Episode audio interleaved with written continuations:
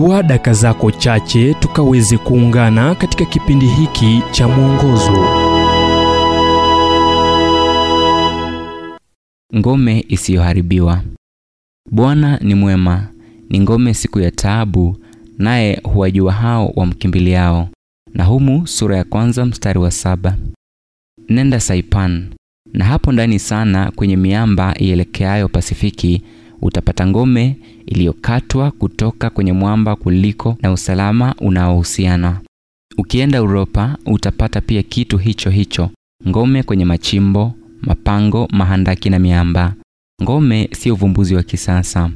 Moja ya zile zilizoundwa sana ni Masada iliyojengwa na Herode mkuu katika miamba maarufu sana iliyoelekea bahari ya Shamu. Ilipochukuliwa na watu walio na misimamo mikali wakati wa uasi wa Kiyahudi, haikuweza kuangaliwa au angalau kwa miaka mitatu hadi Warumi walipojenga mitelemko iliyoizingira. Hatimaye ngome za kihistoria zilivamiwa na maadui wale waliozijenga, na sasa anazizuru na kiongozi na kusoma vibao vilivyosema jinsi zilivyoharibiwa.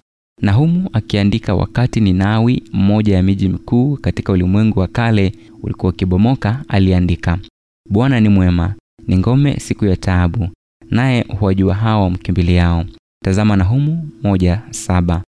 Hutajua wala kuelewa kuwa Mungu ni kimbilio hadi utakapomkimbilia, hadi utakapojirusha kwa neema yake, hadi utakapogonga mlango na kusema, nipishe ndani Bwana, nahitaji ulinzi wako na msaada. Wengi husimama nje ya mlango wakijadili nguvu za kuta, wakishangaa iwapo ni wema, ya kutosha, au hata wakiwaza, naweza kushughulikia haya mwenyewe? Iwapo mtu angekufukuza na silaha na amekukaribia sana, je, ungesimama nje na kushangaa iwapo boma linatosha kustahimili? Je, unahitaji hifadhi? Usalama wa mwisho ni uwepo wa aliye mkuu zaidi. Ujumbe huu umetafsiriwa kutoka kitabu kwa jina Strength for Today and Bright Hope for Tomorrow kilichoandikwa naye Dr. Harold Sala wa Guidelines International na kuletwa kwako nami Ibrahim Adolwa. Iwapo ujumbe huu umekuwa wa baraka kwako, basi tafadhali tujulisha kupitia nambari 0722 331 412. Kumbuka ni 0722 331 412.